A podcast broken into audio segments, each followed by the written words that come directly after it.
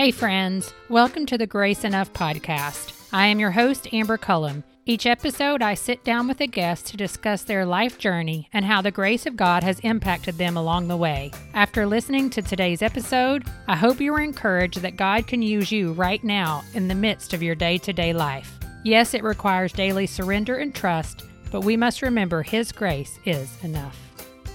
Let's be honest. We are all affected by marriage.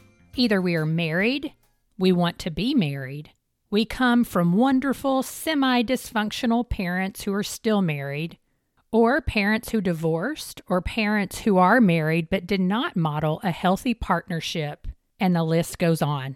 In today's episode, I chat with Lisa Goldberg about her journey from a marriage of hurt and deception to hope and redemption.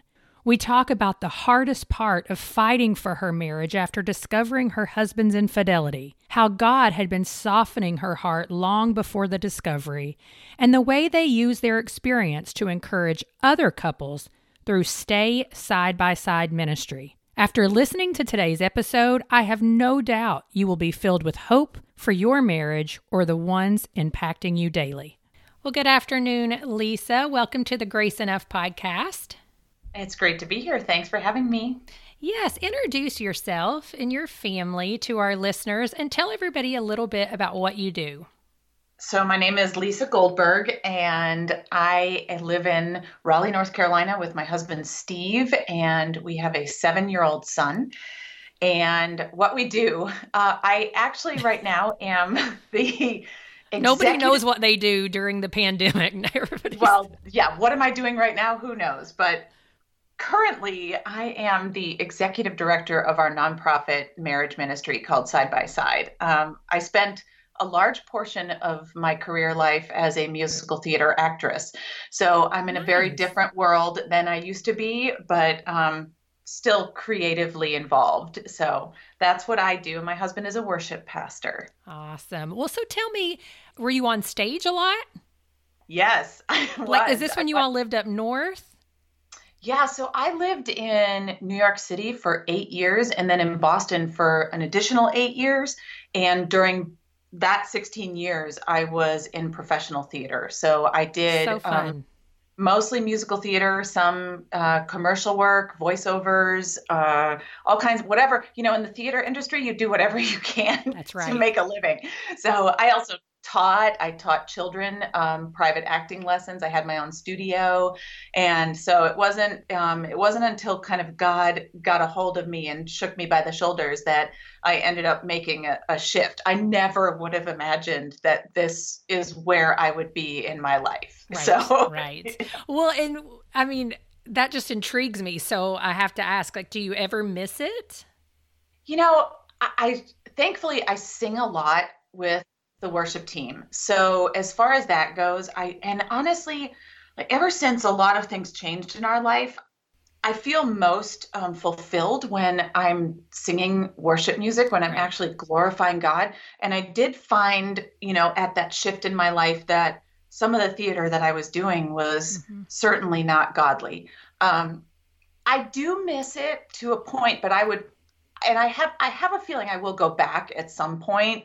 Um, Probably not while my son is in elementary school, but uh, I think I'll be very careful about the type of theater that I do. Yes. Well, and the school that your son is at is a school that my children are at. And so they have such a great theater program there that you just never know sometimes the stories that people share about how they ended up somewhere a lot of times has to do with what your kids were doing in school. And those can be like really gifts, you know, like, oh, I ended up in this director role or teaching these kids, and that led to X, Y, and Z. So that's really cool. You know, I helped as just a mom volunteer for the first grade Christmas play, and I was abnormally excited about it. Like, I don't think, like, I don't think volunteer moms are supposed to be like as excited as I was to be backstage, but it was great. So well, Miss Garrett like... is grateful for you, because I'm like running for the hills when those signups come up. I'm like, what can I bring um, to basically just go to the store, buy something, drop it off and be done with it. So yeah. Anyways, well, we're going to talk a little bit about your story today and about your marriage. And so when you and Steve were first married, what was your marriage like early on? Mm-hmm. So my husband's Jewish, and okay. I grew up in a Christian home, but I would say that it was a pretty lukewarm situation. Um, so I really did not have a full concept of um, my faith. Yeah. And so when we got married, uh, neither one of us was really following either one of our religions. And we had a really kind of a self-centered uh, vision of what our marriage was like, partially because we both came from very broken families. Yes. So when we decided to unite, uh, it was like, we're not going to do what all those other people did. And so we had to kind of create this wall around us a little bit. And I would say I was more the wall builder than my husband was, um, out of this just protective quality of not wanting to make the mistakes that they did, or um, or have outside influence that we felt would stop us from heading in this, you know, beautiful direction that we thought we were headed, uh, which was all based on the foundation of human love and infatuation and all of those lovely things that you experience uh, in the beginning of a relationship. And we really believed that that was a strong foundation. Don't um, we all, sister? Yeah. So it was not a God-centered marriage when we got married, and it was much more surface level than we even realized. Mm. And even in, early into our marriage, um, we, you know, we made some poor choices. We didn't really understand how to function together. Our roles were not clear and um, lopsided in many ways. At the same time, we were very good at, you know, looking like we were a really great couple. Uh, so everything on the outside seemed really lovely and, and cute, but really we were just kind of um, these two separate entities living in the same house, surviving as best we could. Yeah. Yeah. Well, and it reminds me, we've been going through Emotionally Healthy Spirituality, which is by Pete Scazzero. And he talks so much about how in our minds, we really do have these good intentions, and we want to, in this case, love our spouse.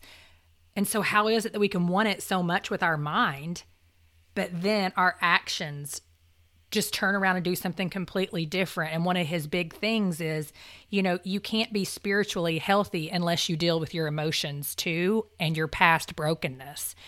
And I have seen the value in that so much. Absolutely. It's um, trust in the Lord with all your heart and lean not on your own understanding. I think a lot of lean not on your own understanding has to do with that emotional quality. It's not a bad thing to no, feel right. things, but what we do is we take those feelings and we create these actions that end up being extraordinarily unhealthy for a relationship, you know? So that's why we have to look to the Lord for that clear plumb line, because our emotions are wackadoodle all over the place, you know? For sure. And I feel like if you came out of a dysfunctional family, which we all have, but the reality is some families are more functional than others, your emotions are even more wackadoodle. Truth. Absolutely. um, or at least how you view a lot of circumstances is very wacky. So anyways, that you came to a place in your marriage where you discovered that your husband was having an affair. Will you share that part of your story, just what it was like, um, what both of you were experiencing? I think through that, he came to know Jesus. And so kind of weave your faith journey in with the story of discovering that he was having an affair. So it was about uh, year six of our marriage. So it was a slow decline uh, through those first six years. And we were not in a good place. We were both very separated in our interests, in our schedules. Everything was just these kind of two, two ships running parallel lives, um, not necessarily intersecting on a regular basis. So there was a lot of time apart and not a whole lot of time together. And the time together was not meshed well at all. And so gradually I realized not my, my relationship wasn't working. Um, I wasn't feeling fulfilled in multiple areas of my life. Um, mm. And so for me at that time, I was like, well, I've tried just about everything. And I mean, just about everything to fill this hole. So I started going back to church because it literally was the only thing that I had not tried. So at that time, I, I went back to church. My husband, as a Jewish man, yeah. was like, okay, whatever, you know, do what you, do what you need to do. And he just kind of kept on his same course. And it was during that time, before I found out about the affair, that I was being super humbled by God. Mm-hmm. And so God knew what was coming, uh, and he was really kind of breaking me down to build me up. And so that was a crucial time in kind of giving you that, you know, preview of coming attractions, because when I, I there was a lot of struggle in our marriage. It was during that time that I was growing closer to God. It was also the, a clear message from God that I was to fight for my marriage. My husband was doing everything he could to get me to divorce him. Um, and so he was genuinely rude. Uh, just, he was doing everything he could. I didn't understand why. It didn't make sense to right. me at the time. I had no idea what was going on. And I, I really did not, I was completely clueless be, beca- not because I'm so much clueless, but because my husband is such a kind, gentle soul. Mm. I never imagined he would be capable of such deception. And so that's why I really had no idea that this this was what was causing, you know, so much of his desire to get out of our marriage. Mm. When I did find out, which was me kind of pulling it out of him after over a year of fighting for my marriage, everybody in my life telling me not to, um, me just staying the course, and gradually my husband, you know, just kind of getting a, a little crazy. Um, when he told me, my response uh, was it, the exact opposite of what he anticipated, um, which was this immediate response of, I love you, we can make it through this. So and he it, came and confessed to you. Well, yes, I I said to him, the exact words were, either there's something mentally wrong with you or you've got somebody waiting in the wings. Mm. And his confession was a grunt. Um, and then gradually became, you know, yes, I have been having an affair for a year and a half, and I think I love this woman. Wow. And my response was, I love you. We can make it through this, which was completely not me and one hundred ten percent Jesus, because I'm not, that is not my personality. I am very right. much the type of person that would blow up at that kind of information, freak out, you know, and that did happen. Don't get right. me wrong. Like my humanity came in very shortly after that. But the crucial moment that my husband needed um, happened because Jesus made it happen. Mm. So, you know, it's just the beauty of God preparing me for that moment, that yeah. when my husband saw that, I said it in this very calm way. It was so not me. um, and so he was like, whoa, what? And, and for him, it was like a light switch. Wow. He was like, you mean my whole life is not over? You're not going to kill me? Because I, I actually had told him when we got married, um, because there is, you know, there, there have yes. been some, some past hurts in our family lives that has to do with this particular topic. And so it was especially hard for me um, to even imagine that somebody would ever do this to me. And right. so when we got married, I said, I will wound you. Um, yes, you this is a this. deal breaker. Yes. So that's what he believed the whole time. And um, that was not what, what happened. And so for him, it opened him up to like this sense of hope that he ha- he didn't have a, an ounce of hope for our life. And so the only place that he thought he could place any hope was this life with this other person, because mm. he had messed up so bad that he really was trying to get me to divorce him so that we would end. Then he would show up with the other person and nothing, none of the deception would be known, you know, which is deceptive in itself. But right. that was kind of his plan.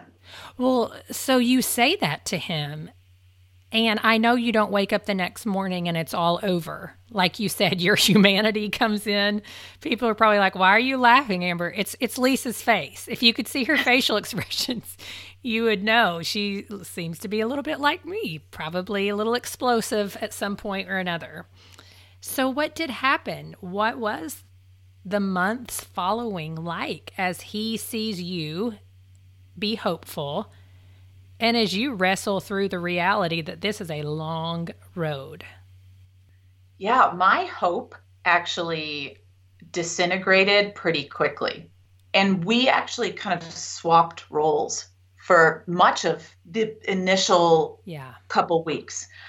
Because, you know, in that initial moment and in even in that whole first night of just the I mean, we, it was a constant conversation of mm-hmm. revelations and me, me, you know, being introduced to all of these moments where I'm starting to figure out like, oh my goodness, that's why you did that. And that's why the, oh my, you know, and you, it is mind blowing wow. when you all of a sudden realize that the last year and a half of your life, there was this whole other world being experienced by your spouse.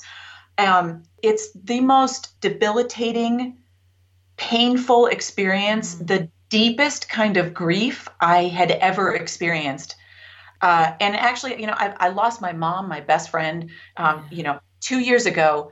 And I have to say that the grief I experienced with this deception was, was, it was worse. It was painful. I mean, you know, with my mom, I know I will see her again in heaven. There wasn't a deception in that, in, in, in that death, you know, right. um, there, there's a beauty in that when you know a believer is dying. But when there's a there's such deception and such darkness that's that's included in your grief, mm. it's deep. Um, it was physically painful. I you know I mean I vomited. I I lost I lost like fifteen pounds in the first week. I mean it was crazy. I couldn't even drink water. I was I was a mad mad woman. Um, you know just really overwhelmed with the reality of it. I was. you know, very interested in knowing every detail about it. Right. So that, that was overwhelming. Um, you know, we immediately had, um, counselors. So we, we did, we did the right stuff as far as how are we going to possibly make it through this? You know, yeah. we did all that stuff, but it was the reality of God and living in my heart. Like me just knowing, I, I sometimes I say that I was, um, kind of trapped by my own conviction, you know, like I was almost thankful that I knew so clearly that God was telling me to fight for my marriage, that um, it was like, if, if I didn't have that deep clarity, I couldn't see the future. Like even with the clarity, I believed that God was real. I knew the Holy Spirit was living in me, mm-hmm. but the darkness of the deception and the truth of all of it was so hard to handle mm-hmm. that I couldn't see. It was the first time I couldn't see a picture in my future. Right. I, like I couldn't see forward.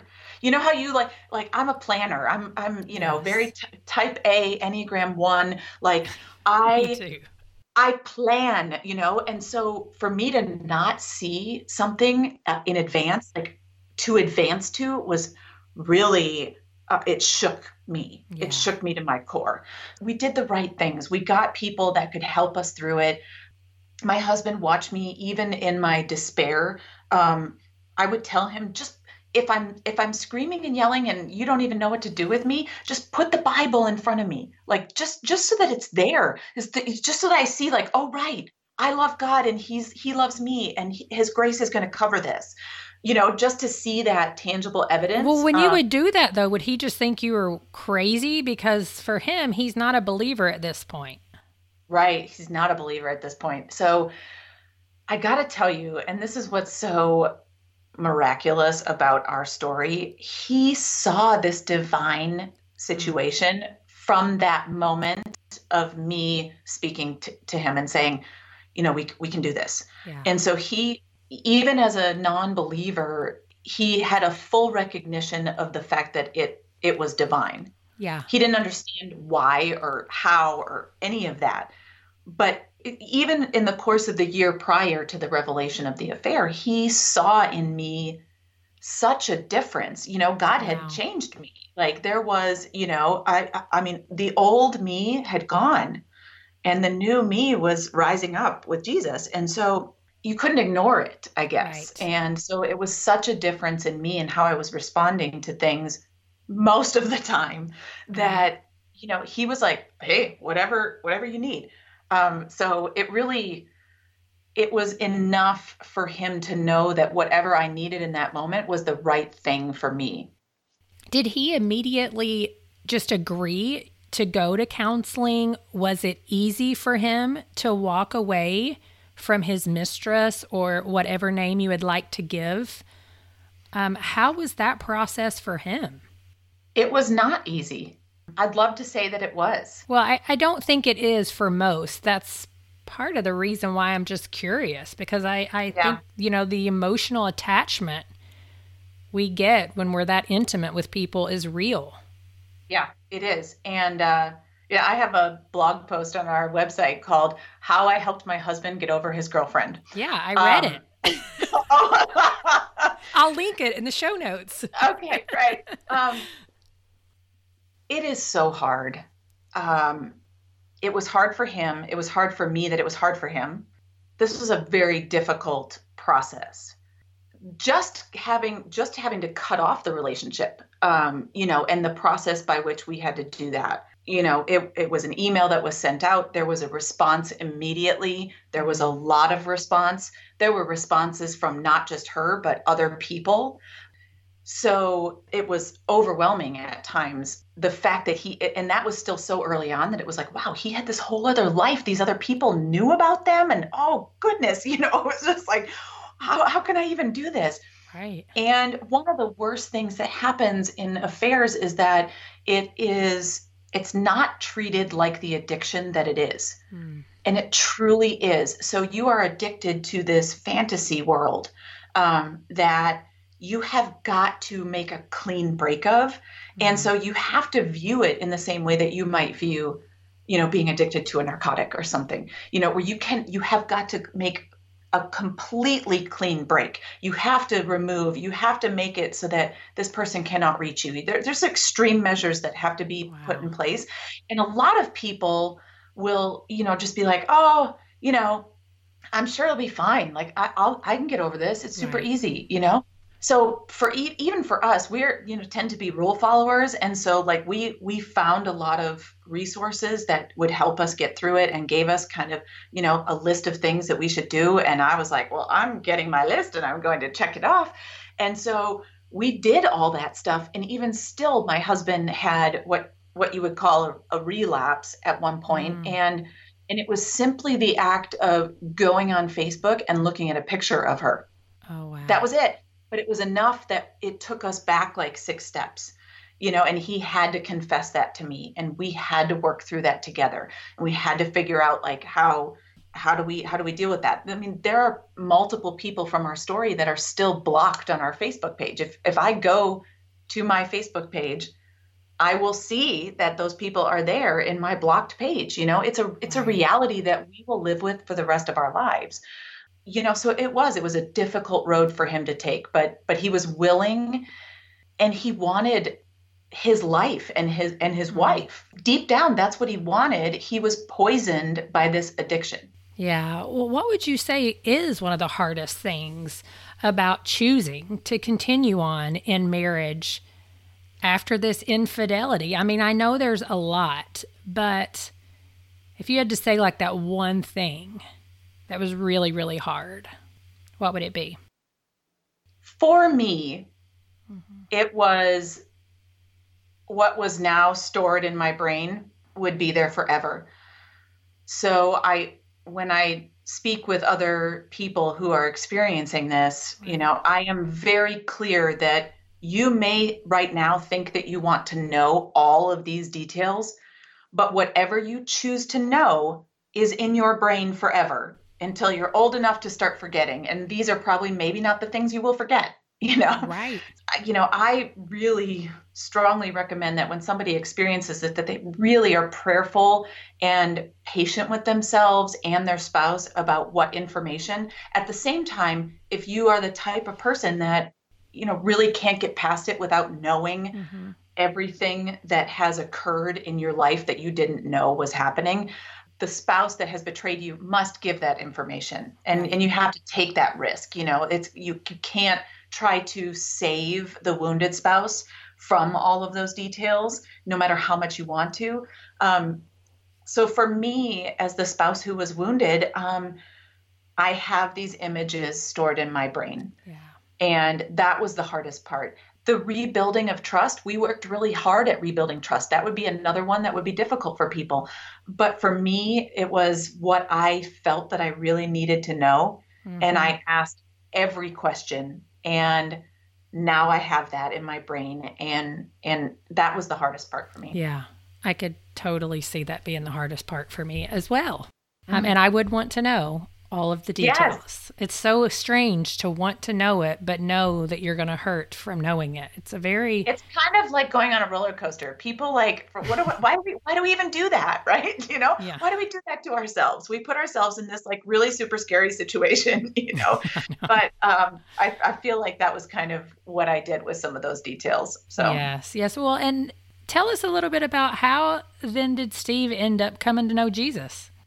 Oh, that's the best part. Yeah. Um, it was a convenient time for all of this to happen. It was the end of January. And so I was attending a church that really kind of focused a lot on um, love and marriage during the month of February, um, you know, in order to kind of, you know, show God's design for the Valentine's theme. Right. So they had a, a marriage small group. They were doing a sermon series. They were do, you know, doing all of these things around marriage. And, you know, Steve saw enough of a change in me that he was like, well, if this is where it's coming from, I'm going to go. And when he went to church with me for the, like for the first time, it was amazing for him because I was attending a church that had a, you know, modern a contemporary worship. And so as a musician, he was like, whoa, you know, there's drums and a bass guitar. You know, I had gone with as a child and I had gone to a more traditional church, which he did not really, you know, feel anything about. Right. And, but this was something that could speak to him. And so it was through the process of all, you know, attending all of those things. And God was just speaking to him um, yeah. through the church services, through the marriage seminars, through the marriage small group that we got into, um, all of these things were, you know, watching me and how I was responding. All of that was happening. And so it actually, um, the reveal day was January nineteenth, and he accepted Christ uh, Monday, Thursday, that Easter in early April. Wow. Yeah, it was amazing. That is incredible. Because, I mean, I know a lot of people don't share that same experience, you know, that same story. But your experience did lead you to Side by Side Ministry, a marriage ministry, and you are so passionate about just seeing people thrive in their marriages and being committed to God in their marriage. And so what are some of the things that you guys do? What, um, yeah, yeah, just share that with us a little bit. Well, the first thing that we knew God wanted us to do was to tell our story, yeah. because it's something that's very difficult for people to talk about. For us, for whatever reason, it is not difficult for us to talk about it. We we share uh, pretty openly about the details of our story. And so we knew early on that that was something that he wanted us to do. For us, it was important for us to share it, um, including some sort of musical component. So we created a presentation that uh, we we share the testimony of our story, and we support it with faith-based music. And so my husband's musician and sings, and I'm I sing. And so we chose songs that either meant something to us during that time of healing or that just really helped to tell the story. And so we started sharing it live, um, going just kind of from church to church, you know, and It was it was difficult um, sometimes, I think, for people to pay. Wait, you want to tell us your infidelity story? Like, okay. Uh, so that's how we started. We kind of started as a touring ministry. And then once my husband was called into full-time ministry mm-hmm. as a worship pastor, which, you know, who knew? Um, right. That only happened three years after he became a Christian. Wow. Um, based on his calling and his schedule, you know, we couldn't go out and you know, do this as much as, as we were before. And so um, we're in the process of creating a short film of our story right now.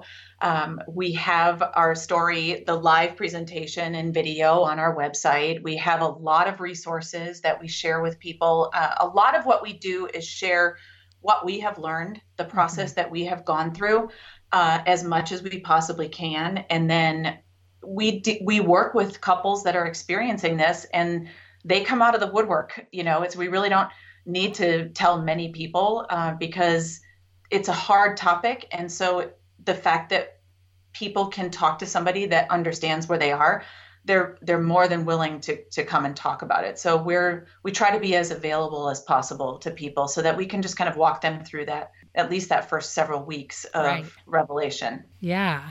Well, what are the things that you would say that you and Steve do now just to protect your marriage? Because I think it's so valuable for people who are married, whether you have a thriving relationship or whether you are coming out of, you know, let's say a post um, affair, whatever, no matter where you are on your path in your relationship, it's so important to have normal routines, normal practices that help mm-hmm. us to stay healthy.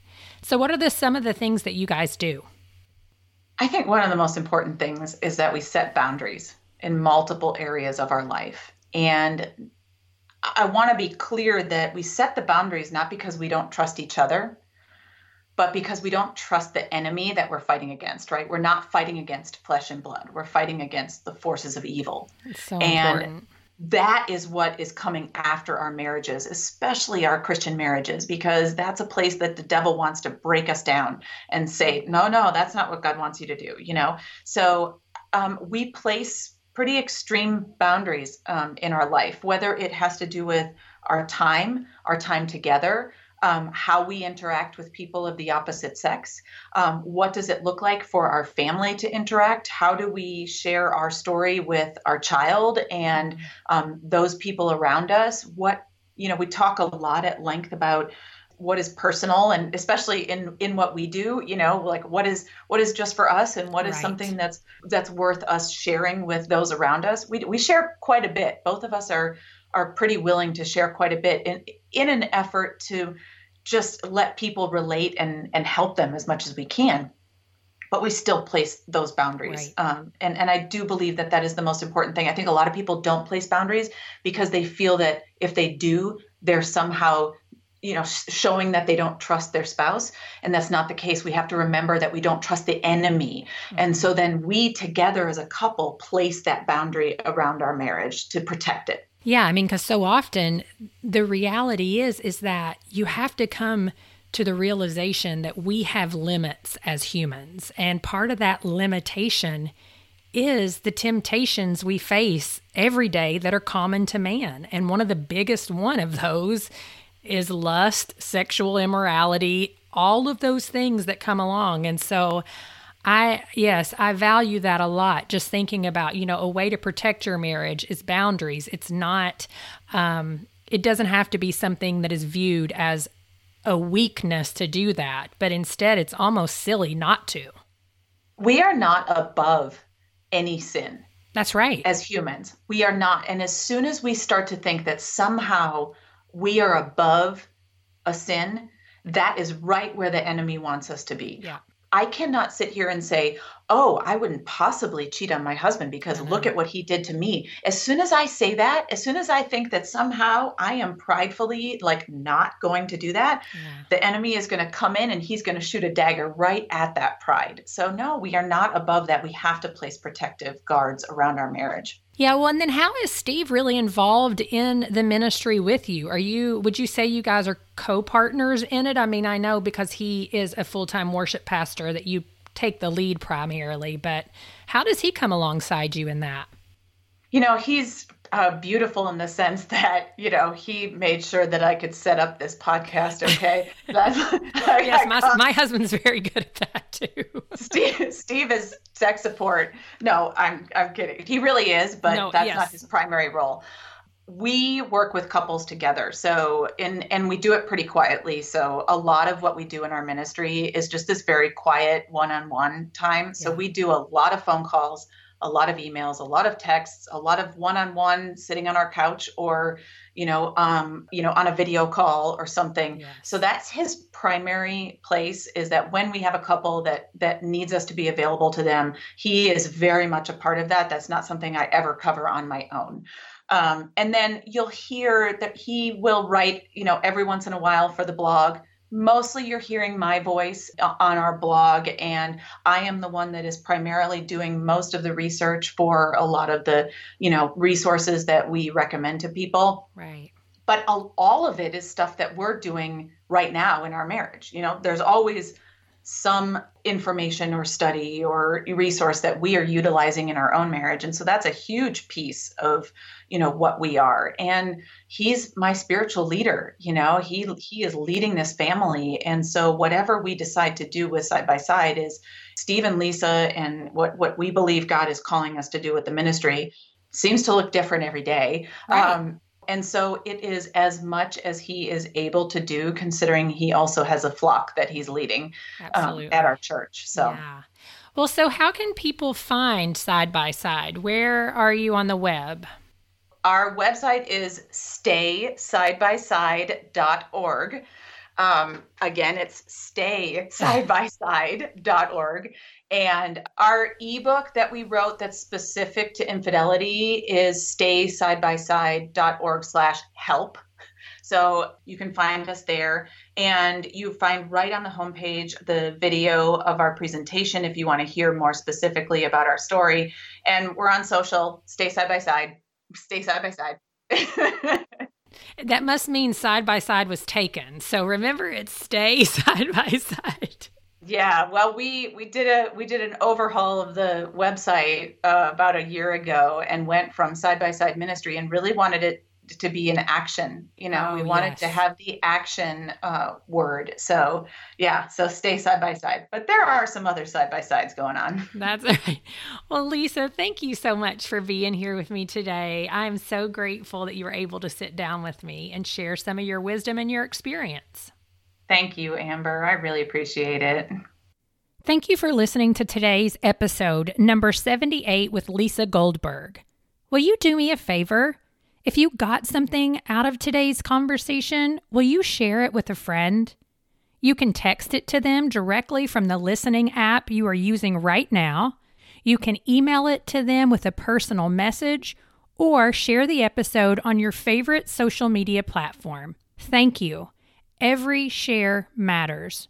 Also, if you have questions or want quotes from today's episode, visit grace enough podcast dot com and search show notes, episode seventy-eight.